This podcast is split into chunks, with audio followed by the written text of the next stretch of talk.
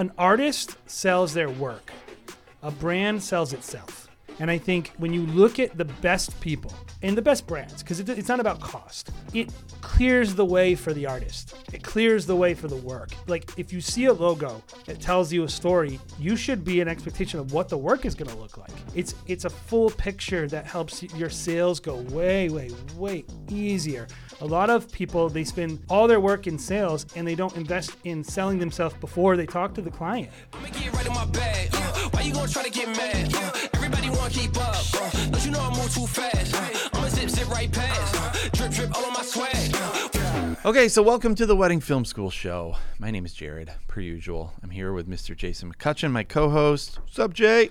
Um, you know what's funny is like we never ever ever tell people that we actually are wedding filmmakers. Yeah, we, we haven't really said much about ourselves. Well, here's the thing: is like we've been lucky because we've had so many um, awesome guests on lately that really you and I have just been answering a ton of Yeah, questions. Yeah, we're like accessories to the show. yeah, yeah, we're we're just the conduit to to the good stuff, right? Yeah.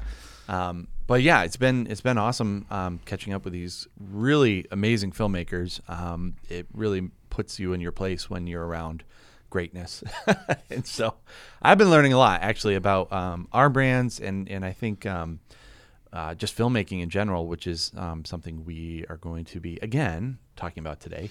Yes. uh, is branding um, and and creating a brand. So because we're um, we're on a nice little. The reason why I mentioned our filmmaking is we're we're experimenting with something really interesting right now that we're going to get into this episode, which is basically launching a totally new brand from scratch without our name attached to it, without the help of our previous. You know reels or reviews. And so we're kind of uh, experiencing this weird journey. So later when we talk about it um, hopefully if it's cool because rarely do we get the opportunity to just kind of be where someone just starting out is. But now we are. We're kind of in a, a place. There's some differences key differences but but i think at the end of the day hopefully it'll be helpful to you guys. So we're going to get into that a little bit later. Before we do that though today's show is brought to you by no backlog. Love these guys. Um, if you are looking for an editor right now you got a huge backlog um, or this is one thing i'll put out there. If you want to be planning for the huge amount of reschedules and just the this year's going to be probably heavier than most other years right for a lot of wedding filmmakers. Certainly is for us. yeah so that means a lot of people are going to be needing a solution for outsourcing and getting their wedding films done so why not no backlog they do a great job they're affordable and they do like i said a really really good job so head over to no backlog and get that film edited. We have a little promotion if you're a first time customer.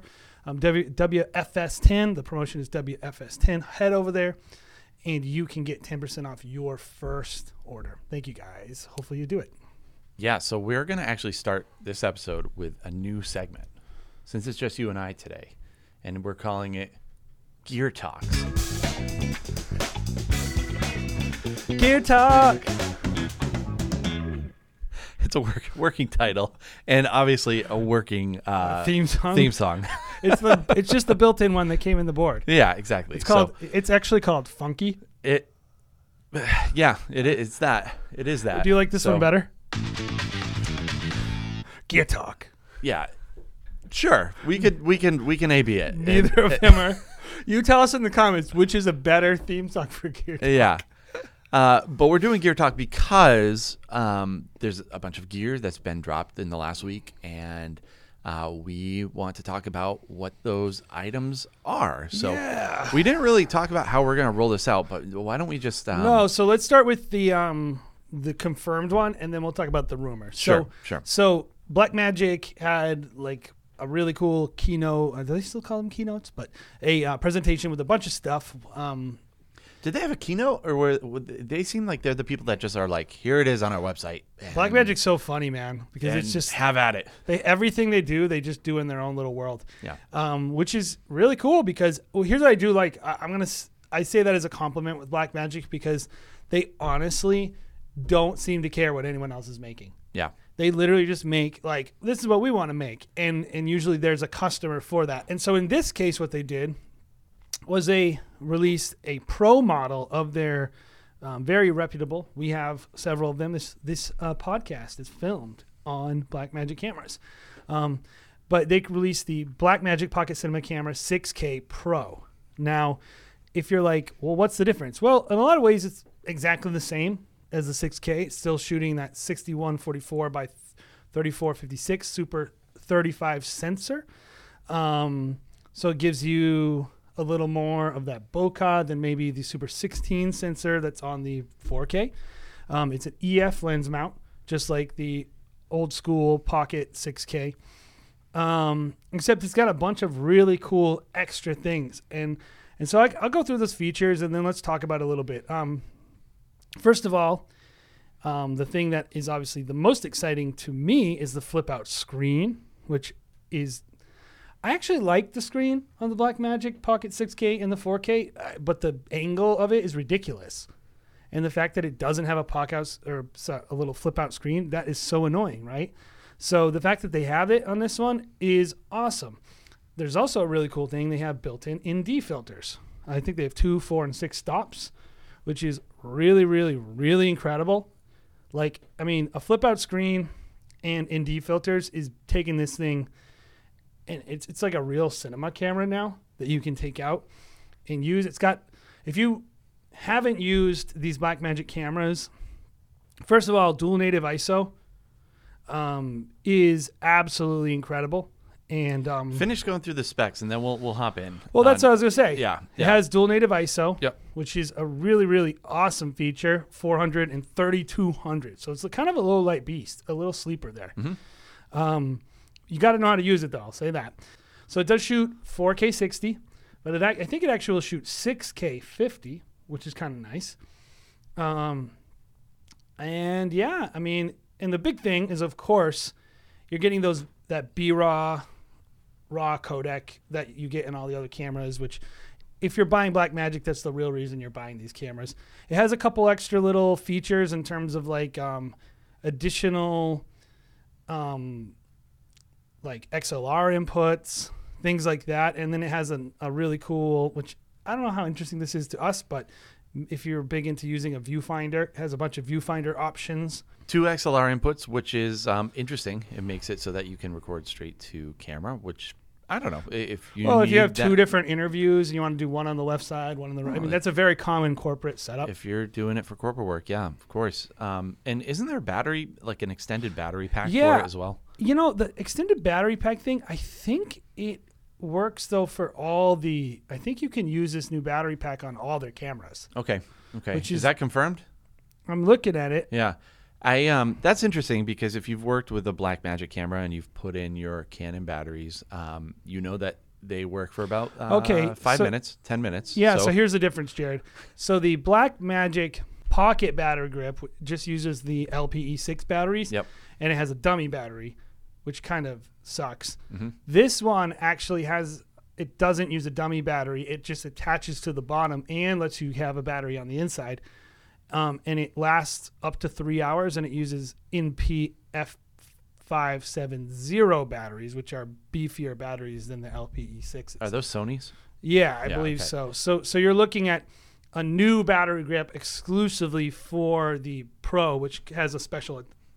Um, yep.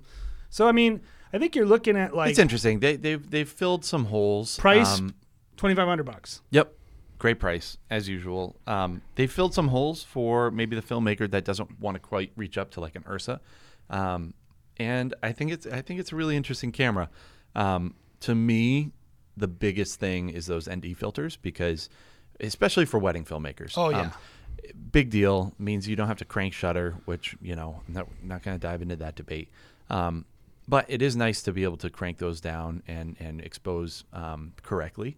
Um, I know for us, instead of using, you know, when we're when we're shooting on our 6Ks or 4Ks, we're shooting on CNE lenses, Canon um, Cine lenses, and so we had to get really expensive Sachtler 110 millimeter ring mounted. Well, because what's the point of buying circular buying lenses that are fast if you can't get that bokeh and you can't yeah. use it? So. Yeah, exactly. And so um, those are really expensive. They are really cumbersome to put on and off. Um, they're like a circular flip of a, a tab, and you pull them Easy to break. Very easy to break, easy to mess up the thread on. It, they're a pain, and so that's probably the biggest feature to me. That's like you know that's that's awesome. I'm I'm glad that they did that. The biggest bummer for me, of course, is there's no um, internal stabilization. There's no IBIS, um, which to me that would have been the ultimate camera killer. If it did, it would just be like I'll do everything to buy nine of those cameras instead of using. Yeah, I would even consider doing that over uh, Fujifilm, like for our company. Yeah, I'm And our not. needs, we're not a big. I mean, I'm perfectly comfortable shooting one system on a gimbal and another system in my hands. Yep. Yep. And and for me, I don't really care about autofocus that much when I'm shooting a wedding with when I'm holding it. yep. Um, but I can tell you, like, I love that flip out screen. I think that's very useful, especially because you know me, I'm not a big fan of the articulating screens. I like the ones that flip up because those articulating screens, they're flimsy. I'm afraid of breaking them. I'll be honest though, I I don't like the screens. like in general, like you're gonna put a monitor on these no matter what. Like that that's like if you're outside, forget about it. You're not gonna see I think I would. I could shoot a wedding without They're- a, they're without not- a screen. Yeah, maybe, but you might not be able to see. It depends on when it is, what you're doing. Yeah. But like, I can imagine a setting where I'm like, oh crap, and I grab this camera. Yeah. I am. This is my opinion. That 6K, there's Yeah. no setting where I'll shoot it without a screen. Yep. Like it is such a pain. You can't see what you're doing. I can imagine going. I'm going to go on the dance floor, Yep. flip this screen up, and just not be have such a crazy rig. Now I can do that. Yeah, I would say um, I wish there was a way because I don't think on the 6Ks or, or 4K, um, I don't know if there's a way to turn off the back of the screen. Like so, when you're recording, it's on your monitor and then it's always on the back of the screen no matter what. I don't think there's a way to turn that off. So I wonder internally if they've um, addressed that because that just, of course, wears on your battery if you have two screens on at the same time. Um, You can turn the, frust- the. Yeah, I don't know if you can actually. yeah. Um, that's always been a, a pain to me, but um, but So- interesting. I, I, So what I- else is on your wish list with this camera besides uh, the IBIS? Um, IBIS. I think the next step up, which really isn't that important to me, is is 120 um, at 4K. Um, Yeah, I, think that's like, probably I feel the like next. they got to do it. I, they're going to do it eventually, but um, not really. I would much rather have IBIS in the camera. That's, and I would much rather one have the raw codec. Yep. Yep. Like if that's the reason, if it's that's like the trade off. Sure. Yeah, I'll take that. Yep. The other thing I would say is they've never done this, so maybe they're never gonna. But I would love it if it was a full frame sensor. Of course. Yeah. Like that Yep. would be great because then, because right now, like Blackmagic's always forcing you to make a decision between them and someone else. You're Mm-hmm. Yep. always having to look and go like, ah, but I really want that full frame. Yep. I really want like they're never the camera like like Sony pretty much goes like this. Even if you think it's overpriced, you want everything. Here's the A one. Mm-hmm. and they give you that. Yep. And and Blackmagic never really gives you that, except with the new Blackmagic ATEM Extreme, Mm.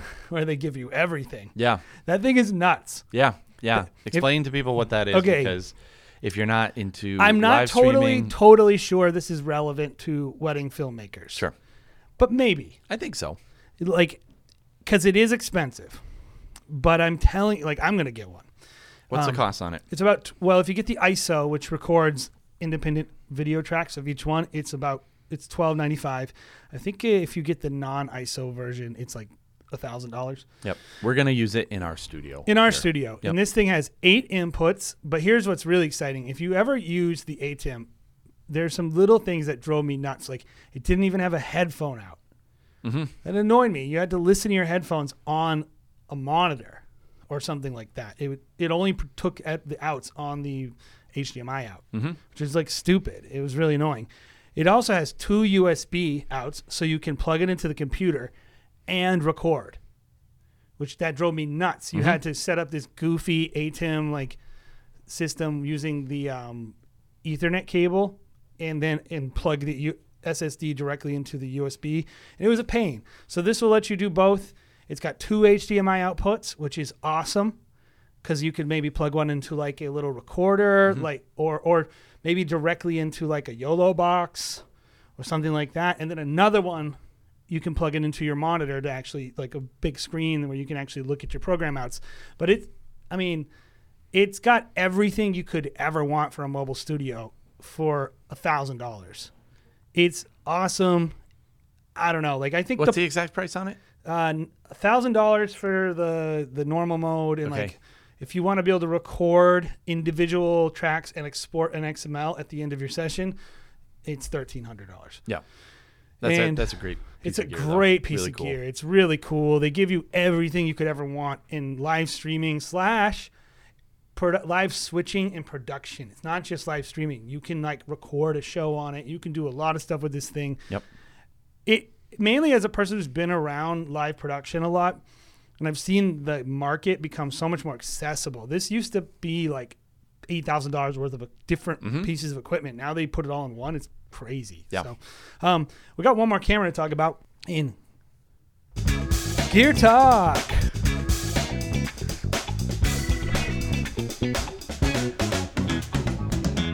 Gear Talk, which is Yeah, the Sony FX3 uh, was just um, leaked um, as of as of the time of this recording. Leaked. leaked.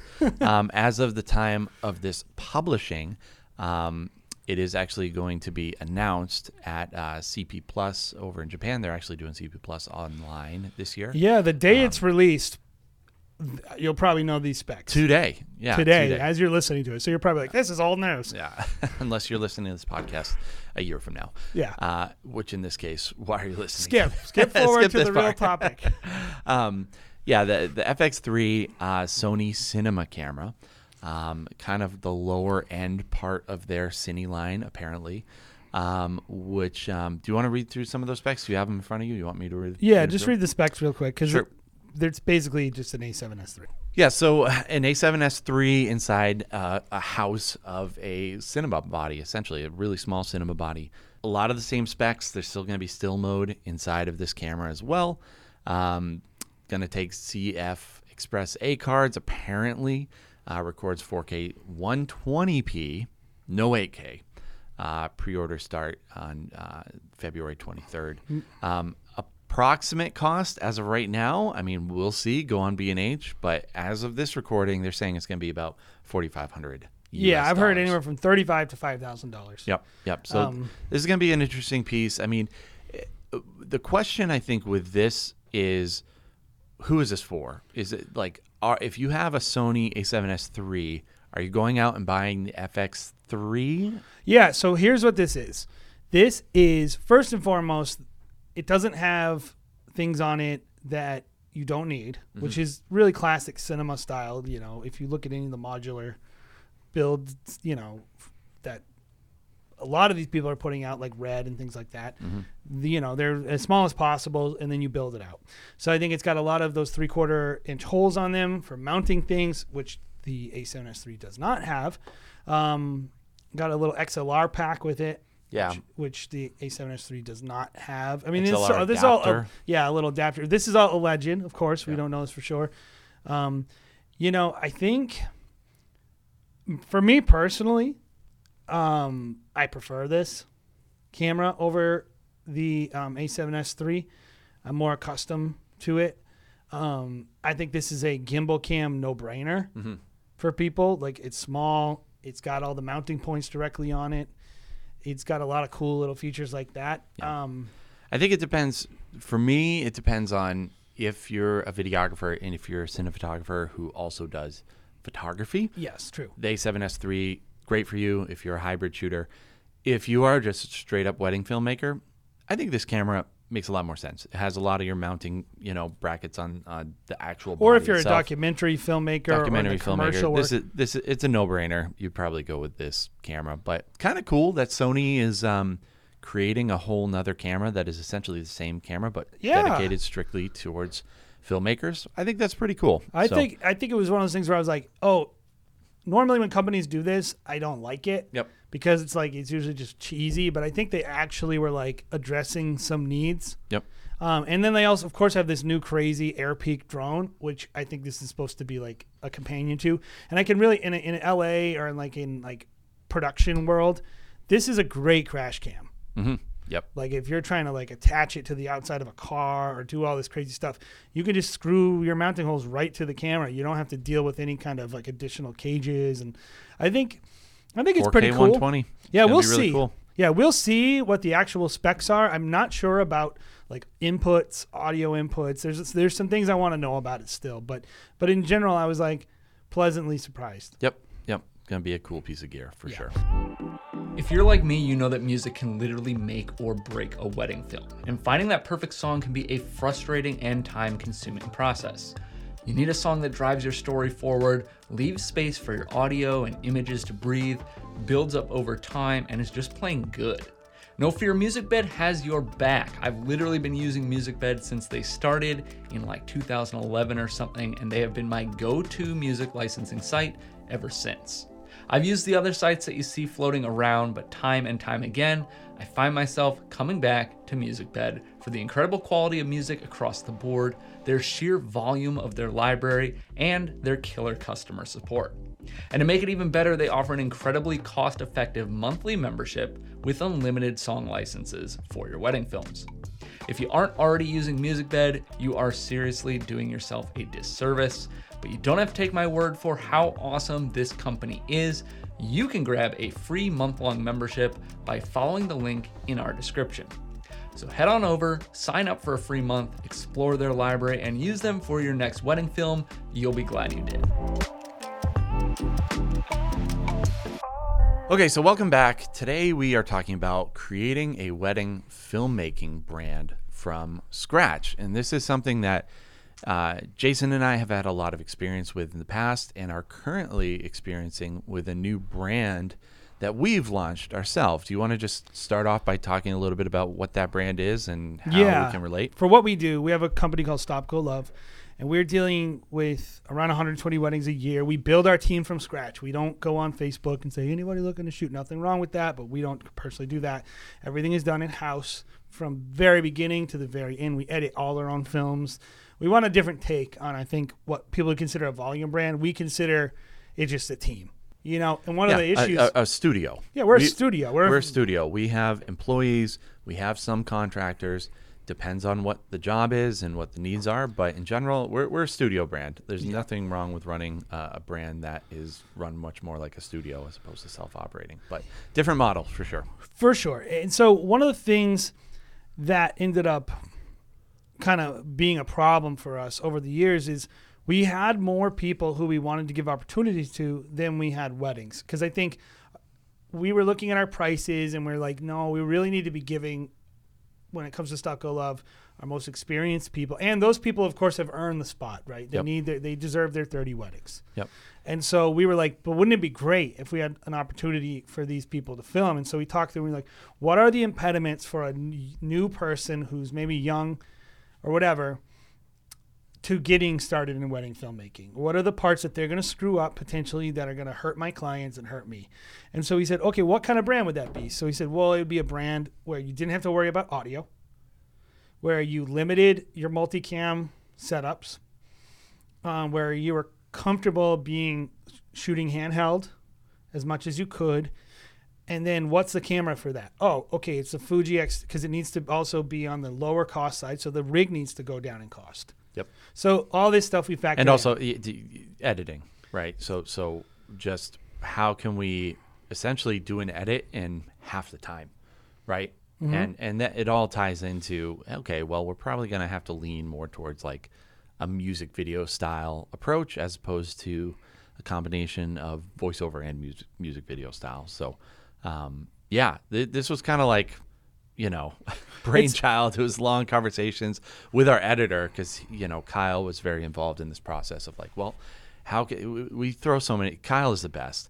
By the way, shout out to Kyle. 'cause never he- listened to our show probably one time. Yeah, no, no, no. he he listens to us talk uh, plenty uh, on the back end, but um, but yeah, yeah. He, That's how we think about wedding films. It's like, where is the cost? The cost is the gear per rig. The cost is the person. The cost is the length of time it takes to edit and deliver. The cost is how much it costs to market. You know, and so all of that came into how can I? What's the price I can do it at? You know, and and what is the average bride paying? We've done some demographic research. I think the average bride is still paying under fifteen hundred dollars for their wedding film. Now, a In lot of- general. in In general, general. and In the US. in the U.S. Yeah, and a lot of people would complain about that. My approach. I think it's about twelve hundred actually. Last I yeah, yeah. I was just trying to be generous to make people feel happy. Sure. It's it's pro. It's I think it's actually like nine ninety nine maybe. Really? Yeah. Yeah, we keep pretty- going down. It may, it may as well be five hundred. It's a it's a hundred. the average bride's paying one dollar for their wedding film. yeah, exactly. So we've no, but regardless, you know, they're not paying. I don't want to make a wedding film for that cheap, but I want to make a wedding film that's accessible as possible mm-hmm. because I do think there's a bride for it, Yeah. and there's someone a bride and groom for it, and um, Well, it's it, it comes down to, and we talk about it a lot. Like, yes, if you are a solo filmmaker, you should be trying to upsell all your clients. So if you are averaging around, you know, your package is like three thousand dollars or two thousand dollars, you should be like, hey, have you thought about doing drone, adding on, and and maybe that couple wasn't interested at like, you know, three thousand dollar price point, but then they met you and like maybe now you can upsell them. Like that's great. Like a couple that originally thought they were going to spend 2000 is now spending 3000. That's not going to be every couple and I would say that's probably not going to be most couples out there. They're not you're not going to be able to upsell them by a third of what their original intent was. Um, No, yeah, my pe- personal opinion from a majority of people out there.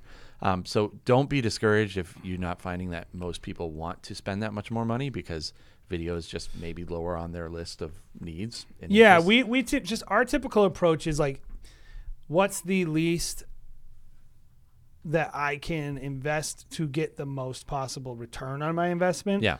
So like, So we were more like, how can we curate a product that fits the people that is, can spend exactly what they want without decreasing the quality of the product and without decreasing increasing the time, like without decreasing the profitability. Sure. So we well, that's to- what I'm saying. We, we wanted to be- it to make it so that it fits in their budget. Hitting our profit margins, which Yep. we're looking at thirty to forty percent. Yep. and hitting our quality expectations. We don't want to deliver products that are subpar. We don't want to be a wedding mill. We don't want to be the type of people who are just putting out product and we don't even look at it. Mm-hmm. Right? So that's we're never going to do that. So all that being said, we said, okay, what's the feel? What's the vibe? So we and, and so if you're wondering where, where are we going with this?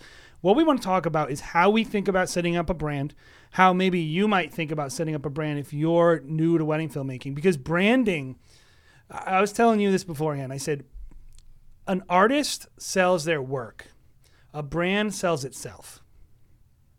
And that's good. I'll let you sit on that for a while if you listen to me say that. But like Can you say it again, Jay? I was uh, on my phone. Say, Yeah, say it yeah. one more time. I said, an artist sells their work, but a brand sells itself. And I think when you look at the best people and the best brands, because it, it's not about cost, it clears the way for the artist. It clears the way for the work. Like if you see a logo, it tells you a story. You should be an expectation of what the work is going to look like. What is the website going to look like? Oh, you look at the social platform. You get to the website. What's the price going to be like? All that stuff. It's it's a full picture that helps your sales go way way way easier.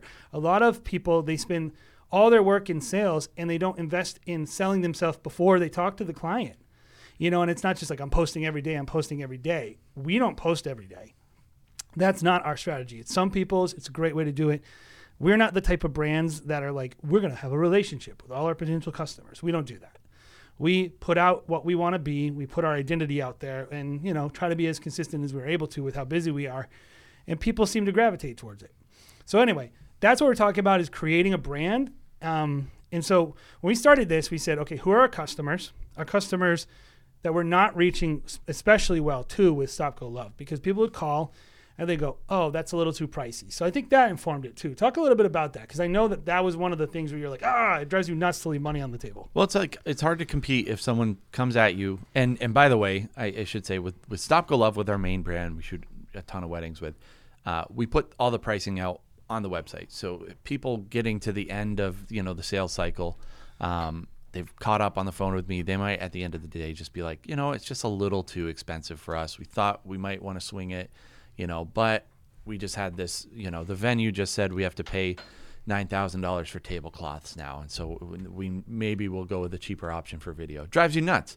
Well, And- yeah, yeah. And so you know, we wanted to be like, well, we wanted to create a ladder, right? We wanted to create this a, a two two different ladders, a sales ladder, but then also a personnel ladder on on the back end. Yeah, we with- had two problems we were solving. So, you know, it just made sense for us to be able to do that. So, with the sales ladder, what it did was allow me to say, okay, well, we're, we're too expensive. You don't want to spend $4,000 on a wedding film. What can you swing? And most people would be like, well, probably half that, maybe 2000 maybe 2500 You know, I still want their money and I still want them to get a really high quality product. So, it, that's when those discussions started of just trying to figure out how we can still give people a quality product for less money, but essentially for less work. for what they're end. able to pay, you know, specifically, and like what are the corners that not corners we can cut, but what are the things we can remove from the product that help us pick up that profitability again Yep. and remove the risk and open up the door for different people to shoot it. Yep. And of course, the client's still happy. Yep, yep. And and you know when we cre- started creating this brand, I mean, there's just a million things you have to think about. You have to think about who your ideal client is outside of how much money do they have. I mean, that's the first question that I think we asked, and what kind of forced this thing to happen was how much money are these people willing to spend, and then the second question is what kind of product do these people want at that price point? Yeah, are so- they what what what is the most that we can charge for the little most amount of work that we're, we're putting into this brand while still being really happy with the, the quality product So right? you ended up finding people who are finding like technically we kind of can get started around 3700 for people Mm-hmm. to get like a product they actually want. yep Um and they were even looking at that and going that's too expensive. Mm-hmm. Right? But they but the good thing is we put in some sales work so we have the trust and so downselling them can work.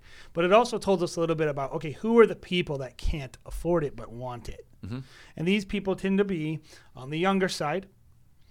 You know, they're not they're like they're brides and grooms who are probably a little under 30 versus the brides and grooms that are 30 to 40. They have their careers going all the way. They're doctors and lawyers. A lot of these people, they you know, they don't they got the money. It doesn't really matter to them. yep Um, and so we looked and we go, okay, well, what do those people want? yep What are people who are in their 20s and 30s want? Well, they, in our opinion, you know, based on what we know, because I'm older than that, so I don't. I get what do I know anymore about a 20 year old? But, but, but they. It's all about social media. It's about being instantly shareable and instantly um, just connecting to their friends and families. Yep. So there's a component of it that's the you know the recap film yep the highlight film, whatever you want to call it. But then we added, okay, well, vertical story edits. Can we deliver? I think we're doing three, four four vertical story edits. Now they're templated. We, in our mind, we, ahead of times we're we're doing them like this is how we do it every time. Um, because and we're going these. This is the social media generation wedding film product. And so then the other thing is, okay, what types of brands are these girls att- like attracted to? Um, okay, we're looking free people. We're looking at Anthropologie. We're looking um, at phot- photographers out there who are maybe on the either light and airy slash the hipster kind of um, sepia toned brown kind of. You know, earthy you can make fun of that all you want, but clients like it. yeah yeah They like it. They like the film overlay. They like feeling like they're in California, even when they're in New England. Yep. And and I think there's a lot of um, there's a lot of brides and grooms out there that when they spend money on on a film, they almost want it to be surreal. They want themselves they want to look at it and be like, "Man, we look so cool." Yep. In that film. We look like we are just like have all of our shit together and like we're just Instagram worthy, you know? A lot of people don't know how to take photos. A lot of people do. Plenty of people are out there, you know, just working a job and they're like, I love taking photos and I have a great Instagram feed, whatever. A lot of people just aren't like that. So then we give them the opportunity to make them a star with this film um, that's very fashion forward, that's very uh, friendly to today's trends. And so that that was one of the questions, and, and I guess one of the differences between brands, if you're trying to decide like, what am I going to gravitate towards? What kind of films do I want to make? What kind of clients I want? Um, was you know we asked ourselves, what kind of films do we want to make that's different?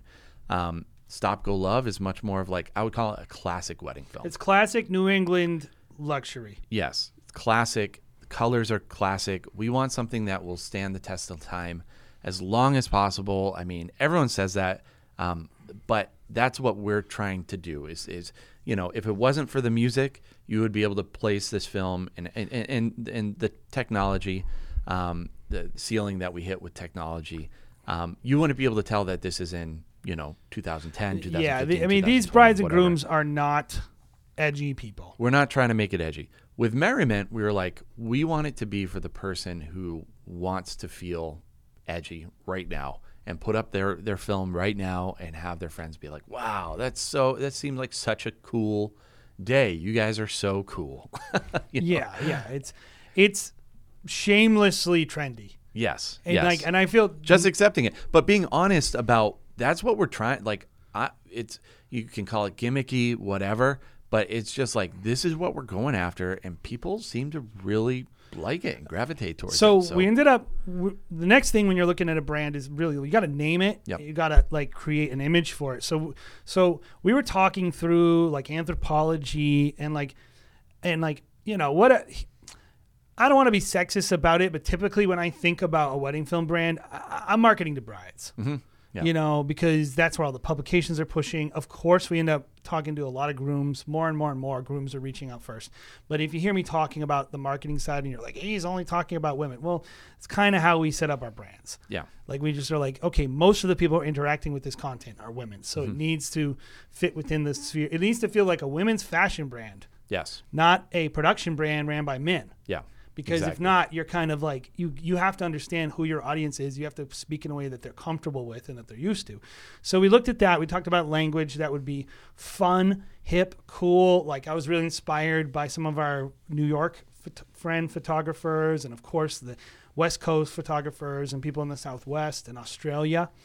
And we were like what do we want it to be? We want it to be a party? Well it's kind of an elevated word for party and having fun merriment.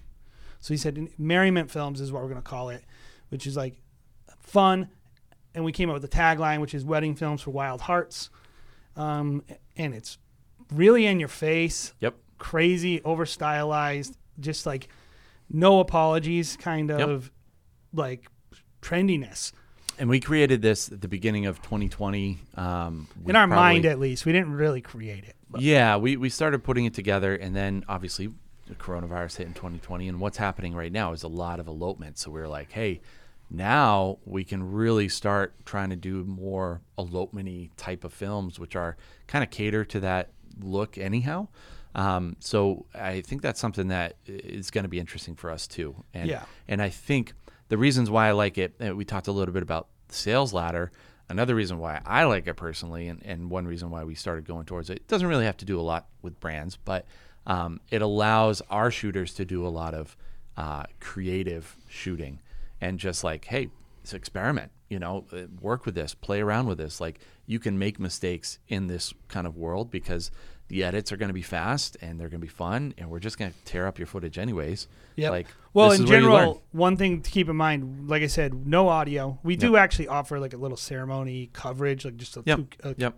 Well, But single camera thing. Single camera angle, and people eat it up. yeah, and but but in general, no audio. Yeah. And the other thing is one song. Hmm.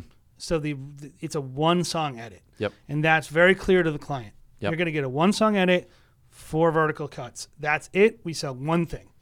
And then if we have some, la, we do a la cartes, and, and that's a different than what we do with our other brand. Our other brand, we have a three packages plus a la cartes. With this one, we technically have three packages, but really it's all just building off of doing this recap film. So, so you know, we, we talked about like kind of how we decided on a brand and how we decided on like a look and a feel based on the audience that we had that we wanted to sell to. Kind of like just before we get into a couple other things, we kind of talked about how we came we came about this brand, which is we had a very clear picture of who we were selling to, and I think we had a pretty good idea of what we wanted to make, which was like a more hip product. And I, and the other thing is maybe when you're starting your brand out, like you don't have another brand that has a totally different voice where you're like, I can't make this under this brand. Like most people are probably going to have to make one brand. That's probably most people. But I will say, one of the things I, I've thought about is like, if you're starting a brand, and, and I'll say that not if you're starting a wedding film company, but if you're trying to launch a brand, which I think everyone should, everyone's goal should be, my wedding film company is a brand. How do you try to get information like this when maybe you don't have as much sources like we did because I think that's the that's the thing that I, I know is unfair. We're kind of talking about like oh we would get all these leads and then we realized there was this market demand and all this stuff and I don't think everyone's in that place where they can just suddenly like extract. And, but it, there's probably some things they can look at in the world though to help them determine what their brand identity should be.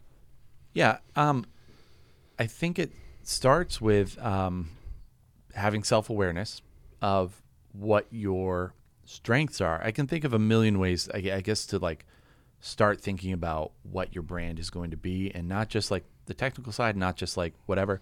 I think a lot of people do, like you said, start with themselves, and they're like, I myself, I like to, you know, hike in the mountains. Therefore, I want to do elopement videography in the mountains because that's a part of who I am or whatever. Uh, but then a lot of people will be like, look, like we are just friendly. We love people. Like we like to do X, Y, and Z with people. We, our thing is people, you know, so that, you know, looking at their interactions with clients is a way, I guess, to like think of your brand. Um, other people are just going to be like, look, I want it to be so technically sound. I want everything to be super tight, polished with with my audio, with my shooting. I want to nail focus every time. And you know, and but then the question is, And I would say that's the worst foundation for a brand. well, like like do you who you are is a good foundation for a brand. Who a customer is is a good foundation for a brand.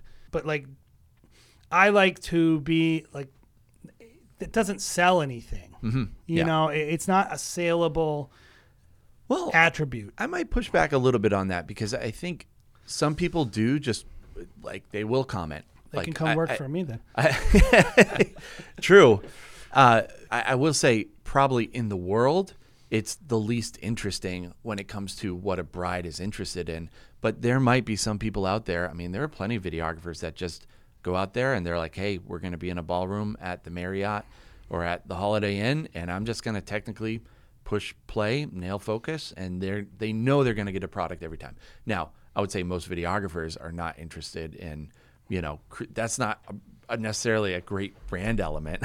it's just like, hey, I do focus well, but uh, I don't know. I, I think there, there's probably people out there that are just like, hey, they don't care that you, you know, wear a Stetson hat and you know are expressing yourself. They just want something But that's but I think I think it's like you got to have start somewhere. Yeah. And I think that's really what we're getting at is like if you're looking at yourself and you're like, okay, who am I? What what should my brand be? It's mm-hmm. like you got to start somewhere. Yep. And I think there's a couple things I think you can look at, which uh, we mentioned a couple of them. First of all, who am I? Yep. Not just what do I like to shoot, that's part of it, but who am I? What's my personality? What can I build around that?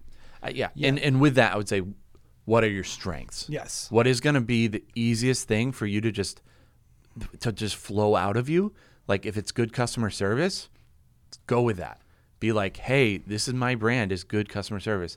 And how do you make it so you're able to give great customer service? Yeah, what would that even look like to have What a are your brand built on customer service? what do your It- systems look like? It would look Yeah. like fast response time, easy to get a hold of, Yes. non-confusing website. Put your prices up front.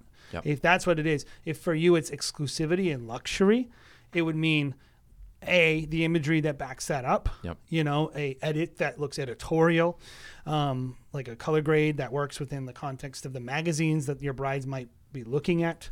Um, just a lot of things. Like I think it a comes. fancy accent. You got to do. helpful. I think here's the biggest thing. You got to do market research.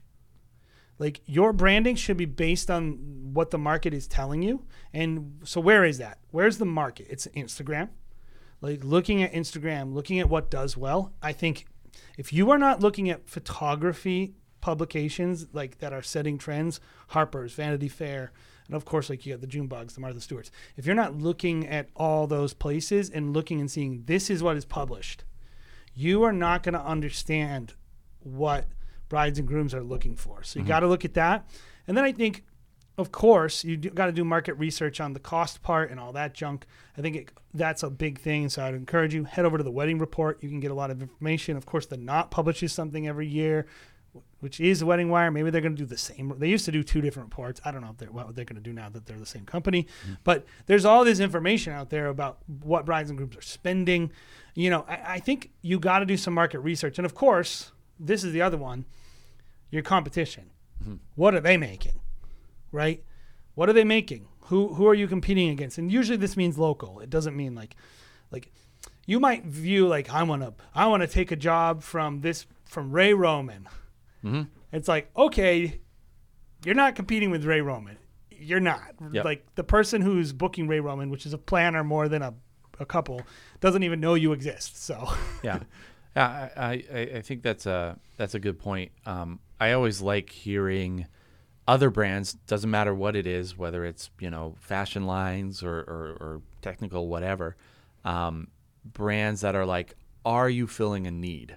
Like, and I think that really falls into play here, where it's like, are you doing something that someone is looking for? That they can't find in anyone else. Like, are you filling that need for them so they can be like, oh, I've been looking. This is the one person that I'm looking for, right? Um, so that's another thing to kind of um, think about. launching the brand from scratch, are you filling a need? It's a great initial question. Um, and the other thing that I would say you should be asking yourself when you are, and and this is probably one of the last things that I would ask is like, are you comfortable making the money that that brand can produce for you? You know, Be- because Well, I, I was going to bring up a separate, a similar point. Yeah, like are, are you planning on going full time? Are you planning on going part time? Like what are the finances going to look like when you are at full steam? Are you going to be happy with that amount of money if it's only $25,000 Well, a year because the demand isn't that high or what? Here's the thing: there's two parts of pricing that people mess up, and they forget that they're they're not always linked. Hmm. Which is how much will someone pay per wedding, and how much, how many times will someone pay that? How much they'll pay per wedding might be eight thousand dollars, but there might be only four people willing to willing to want that wedding. So maybe you, that's what you have to do. If you're like, oh, I want luxury elopements, and you're good enough and you can get them. Well, if there aren't a lot of them, maybe you can't book that many. Yeah. Maybe if you did 30 weddings at 5,000, you would actually do a lot better. Yeah. And it's like that's where the market research comes into play um, in general. So It, all, all of this is a little bit, I think if we're you're getting nerdy right here. if you're getting into building your brand, if you're just starting out, all of this is going to be just like pie in the sky. Like, who know? I, I don't even know. I look at the wedding report, I see how many numbers. I don't know how, say, elopement photography is going to work in our area or whatever. So it's it's a little bit like we'll see. I, I have to test it to see. And I would say, go with your gut, go with who you are, go with those strengths. And if you're going and along the way you're like, well, in order for me to really do what I want to be doing, maybe I just have to tweak it a little bit. So I'm just shooting more traditional weddings, but in an adventure style or something like that.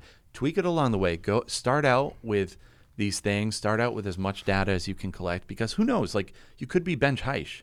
Who- Well, or we Bottle Brush uh, We had to drop Benj Haisch because we talk about him every, Every, episode, until he is willing to come on our show. yeah, exactly. They keep banging down the door for Benj to come on, which I think he does want to come on. By the Yeah, way, we're actually. Um, I'm just pretending like we're having. conflict. yeah, yeah, we're having a beef. Um, I um, yeah, I would say you could be Benj Haisch where you literally start a genre. You know, like so. I would say pursue something and whatever's working, go that direction and and evolve your brand to still um, uh, reflect the um, uh, standards that you're, you're looking to achieve and, and, and the goals that you have for the business, but maybe you have to change things on the way, and that's okay too. Yeah, I mean, so because we're kind of talking about how do you decide what your brand is. I think before we kind of, we should go through what a brand really is composed of, mm-hmm. and I, I think a brand is composed of a lot of different things. It, I mean, we always say a brand is what people say about you when you're not around. Yep. So a brand is a reputation, it's an image, it's a feeling, you know, and, and of, of that you got logos, you got a website, you got a social media presence, and I would say like a, a way of talking, like a communication style that your brand does, even the types of posts that you do. You know, you watch the way Grace from Bottle Brush communicates, and that is how their website looks. Everything about it's a, it's not all about selling to the most possible people. It's just about when you talk to your person, that person knows it. Mm-hmm. And they're like, oh, I've been looking for that. I've always wanted a brand exactly like Bottle Brush Films. I'm going to give them some money. You know, and so when you're making that decision, like you're I think it's better off picking a really strong brand identity that will turn some people off than to pick something like just whatever you do. I'm looking at the camera now so I can look at you in YouTube land. Whatever you choose to do. If you've made it this far into this podcast, congratulations, but whatever you choose to do, please pick something that actually stands out a little bit. The lame and and th- I don't know. Like there's probably people out there I'm going to offend somebody, but like Great Moments Productions. That's so boring. or like Good Weddings Films.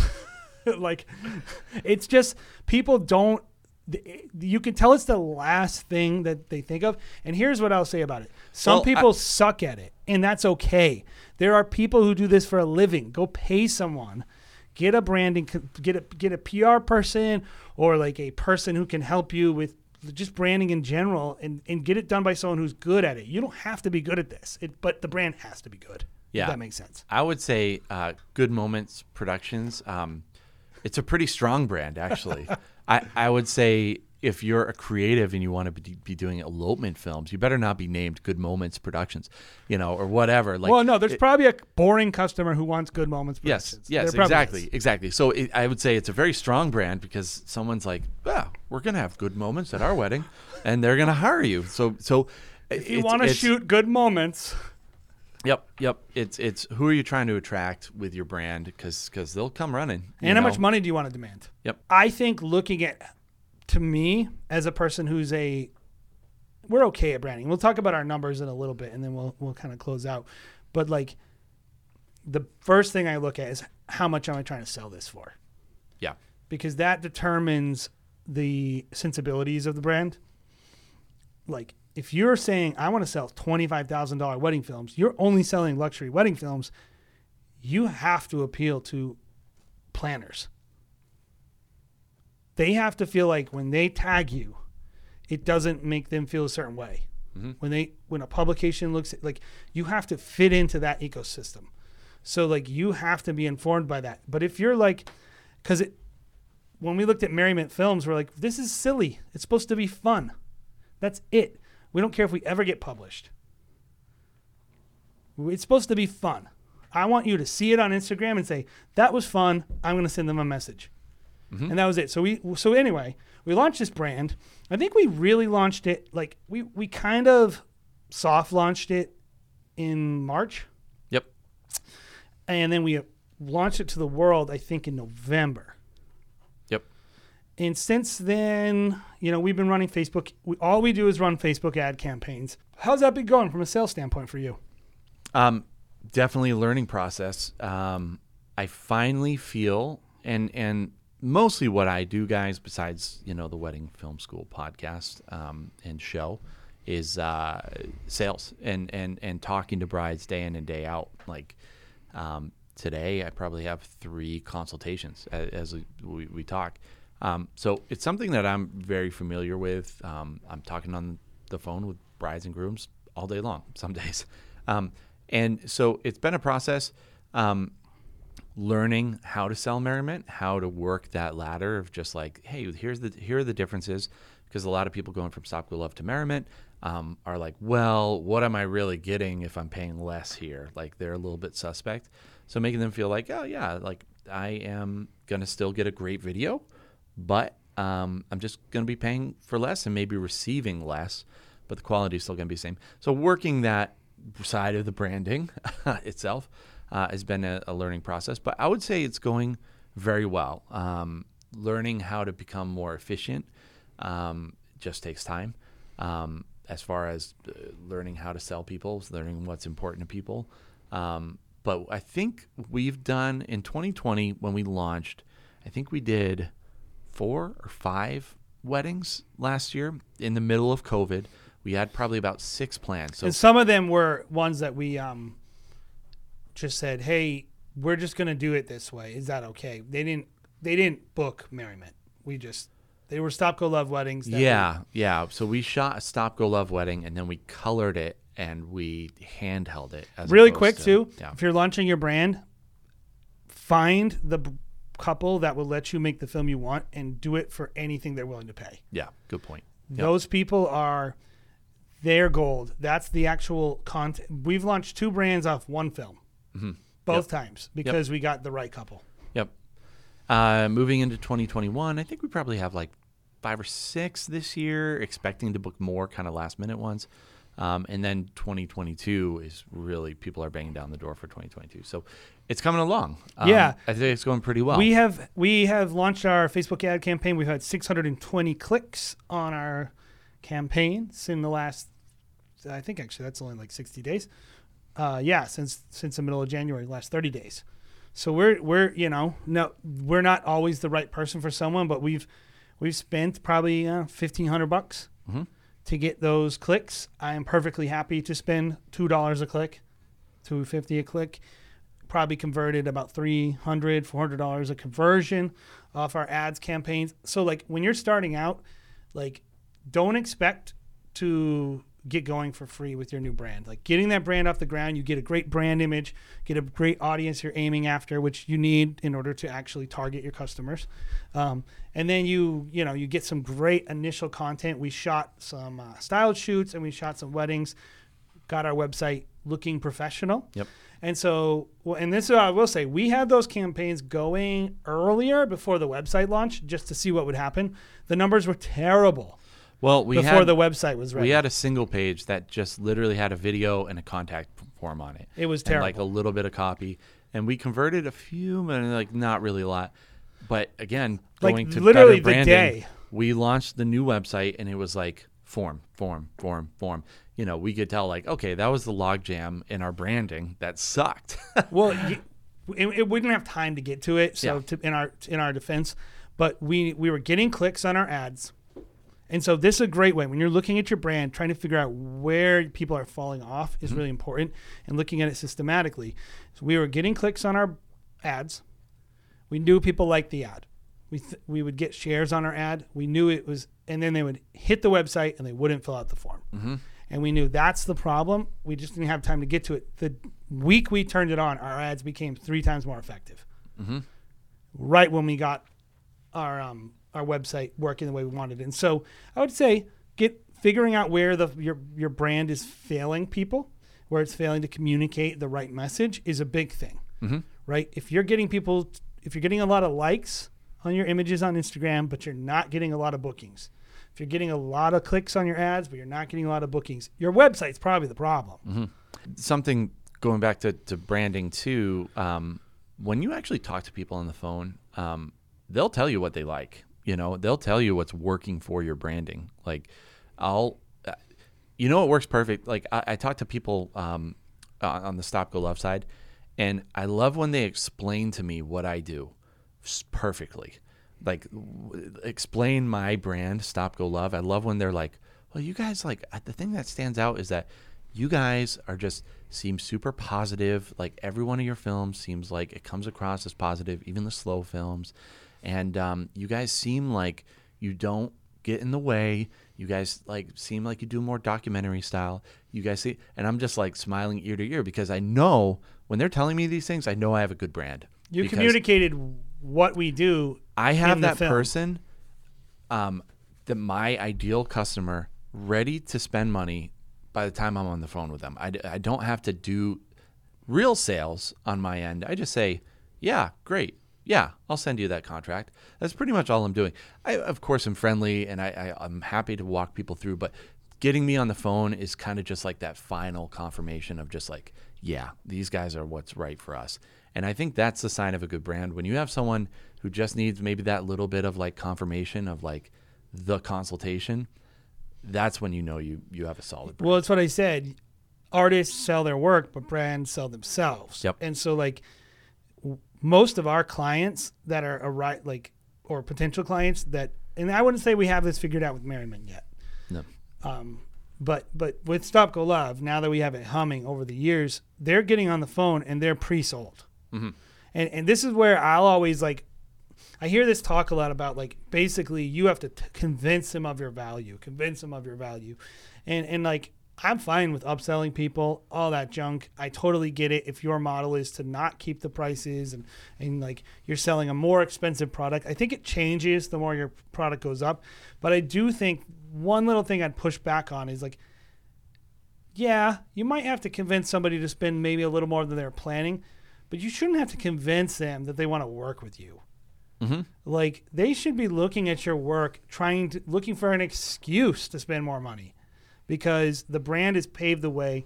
The work is already creating that relationship before they've even arrived there, whether it be the Instagram, the website, the whole experience. It's holistic. A brand is holistic. Your work is just like one thing. I'll tell you this our Huxley film brand, we're dealing with a totally different audience, or we're wanting to. It's not humming at all. It's not moving where I want it to in terms of we haven't connected with that audience yet. And I think our work is good. It does not matter how good that work is because the brand is not connecting with the right person, right? I I don't believe anybody would ever just find that work and be like, oh, uh, like our website's not done. It does not matter about how good the work is. The brand isn't communicating the story well. Once you get that brand clicking, you'll realize suddenly, like, oh, I had one little thing that was holding me back. So if you're launching a brand from scratch, let's just really quick recap. A, I really think you want to think about who you are. I think and what you want to make, of course. I think you want to look at your audience, who you want to sell it to.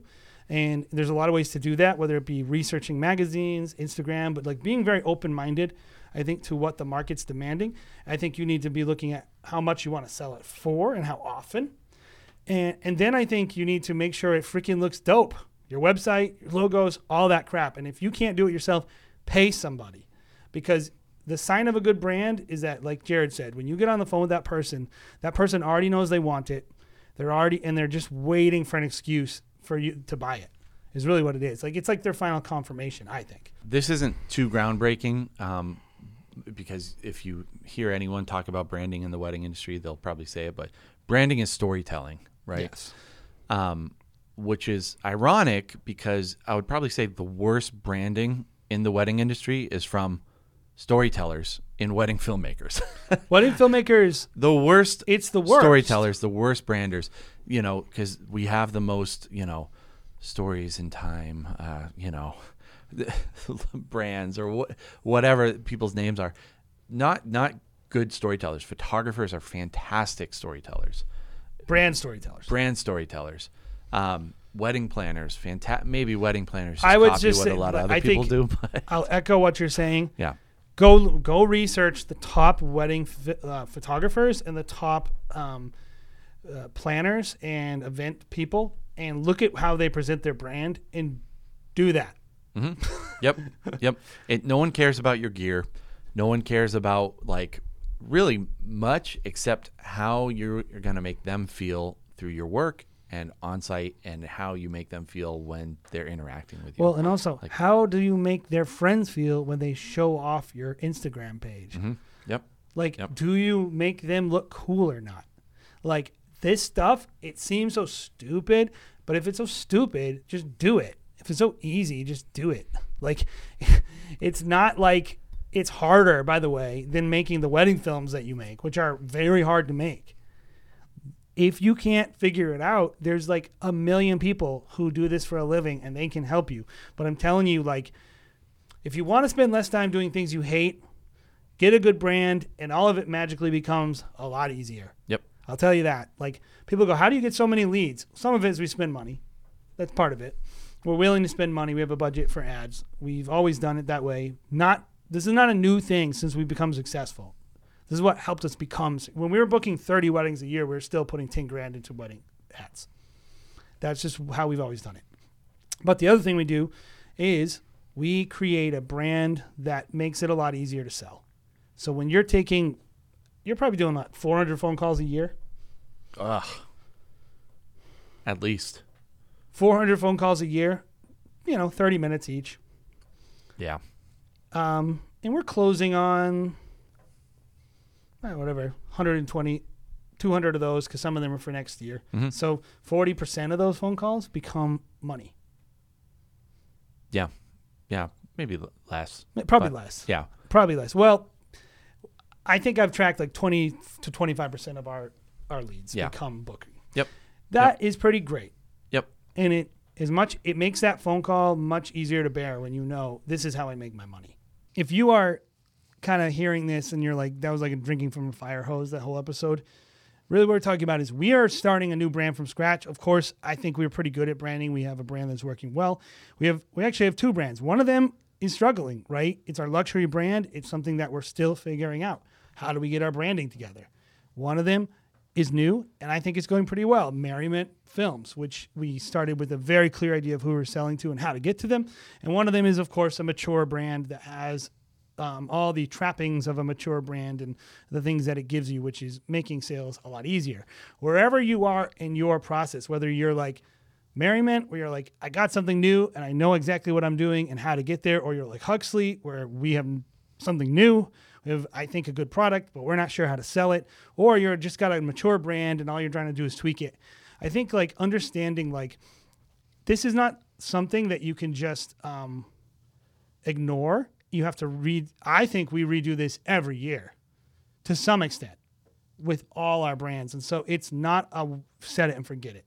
Like getting your brand moving and communicating with your audience, I think is something that requires constant attention, right? Yeah, certainly. I mean, I was doing it last night at midnight, uh, going on to our not profile and going through all of our templates that I'm like, uh, are all Natalia's uh, responses and automated things. And I'm like, this doesn't sound like me at all. This sounds like someone completely different. And going through that and making it feel like it's more of a reflection, again, a reflection of who I am and the values that I have and making people feel like comfortable with It's me. the So- experience they're going to get. yeah, yeah, and, and that's like such a minor thing. And m- maybe people put too much of an emphasis sometimes, even on that kind of stuff. Like you would probably be like, doesn't matter, like, just get it out. I, I actually think that really matters. sure. Like some things don't matter, but I think how we communicate really, really matters. Yeah, yeah, definitely, definitely. because people take so much um, inform. That's like key information and key connection points that really matter, and you're saving yourself time too. Mm-hmm. Like if you do it right the first time, you don't have to worry about like every. You're paving a way. You're building a like your brand. Every interaction someone has with you. First, they see your logo, then they see your post, then they see your ad. You were telling me a story the other day that I think really sells what a mature brand will do for you. And, and, and I want us to kind of paint this picture because I, I, think no matter where you are in your business, understanding the value of this, I think is critical. And, and Jared told me a story the other day, and I thought it was really, really cool. And I wanted to kind of have him recount it. Yeah, uh, yeah. I think you're referring to the conversation that I had uh, talking to to a bride where she was like, you know, I talked to my friends and I was asking them who they use for videography, and they said Stop Go Love. And then I was talking to another friend like months later, and I saw your wedding film uh, they that they posted on their their Facebook. And then she was like, I went to our wedding venue, and you know, uh, or I googled our wedding venue, and you popped up again there. And then I was served an ad from you from Facebook. She was like, it was just like you guys were popping up everywhere, so it just seemed like it was fate, like it was just meant to be, you know. So this person, together. Yeah, this person had had like that we know of yeah, five interactions with us mm-hmm. before they ever reached out. In sales and in branding, this is what the normal statistic is. A person needs 10 interactions with your brand before they will trust it. yep, 10 positive interactions. And that could be look at a post, read the comments, go to the website, but whatever you're trying, like if you're not trying to get as many positive interactions with you, and if you're failing at any of these, don't be surprised if it moves, if it's not converting the same way. And so I would say for us, we're at a bunch of different stages. We're starting this new brand. Hopefully, it goes well. Um, if you're starting a new brand, I hope you're in a like the same place we are, where you're kind of seeing interest and you're seeing people gravitate towards it. And if you are, awesome. If not, let us know in the comments how we can help you. Kind of tell them like, hey, this is what I'm struggling with. And I think one of the best places to go, kind of get conversations going about branding and where you are in your brand if you're hitting a wall, whatever, is head to that Facebook group that we have, Wedding Film School. Go to Facebook, head to the group. It's a great community of people, and because we really believe like we're better together. We're better when we're talking about our issues and, and, and trying to come up with solutions. And there's a lot of experienced people, no matter what type of business you are, there's somebody in that group who has, I think, a similar business than you do. Um, if you like this podcast, give us a rating or review. If you like the YouTube episode, um, go ahead and follow, subscribe, hit the alert bell, which is actually what matters the most if you hit the alert bell. And um, definitely check out our other content because we don't just have the Wedding Film School show, we have tutorials and all other content on there, right, Jared? Right, Jason. Right. So definitely check it out. Thank you so much for checking out this episode um, where we talked about starting a brand from scratch. In our case, we started Merriment Films. What brand are you starting? Let us know in the comments how we can help because we want to be there for you in the community. Have a great day. I'ma get right in my bag. Uh, why you gonna try to get mad? Uh, everybody wanna keep up. Uh, don't you know I move too fast? Uh, I'ma zip, zip right past. Uh, drip, drip all on my swag. Uh,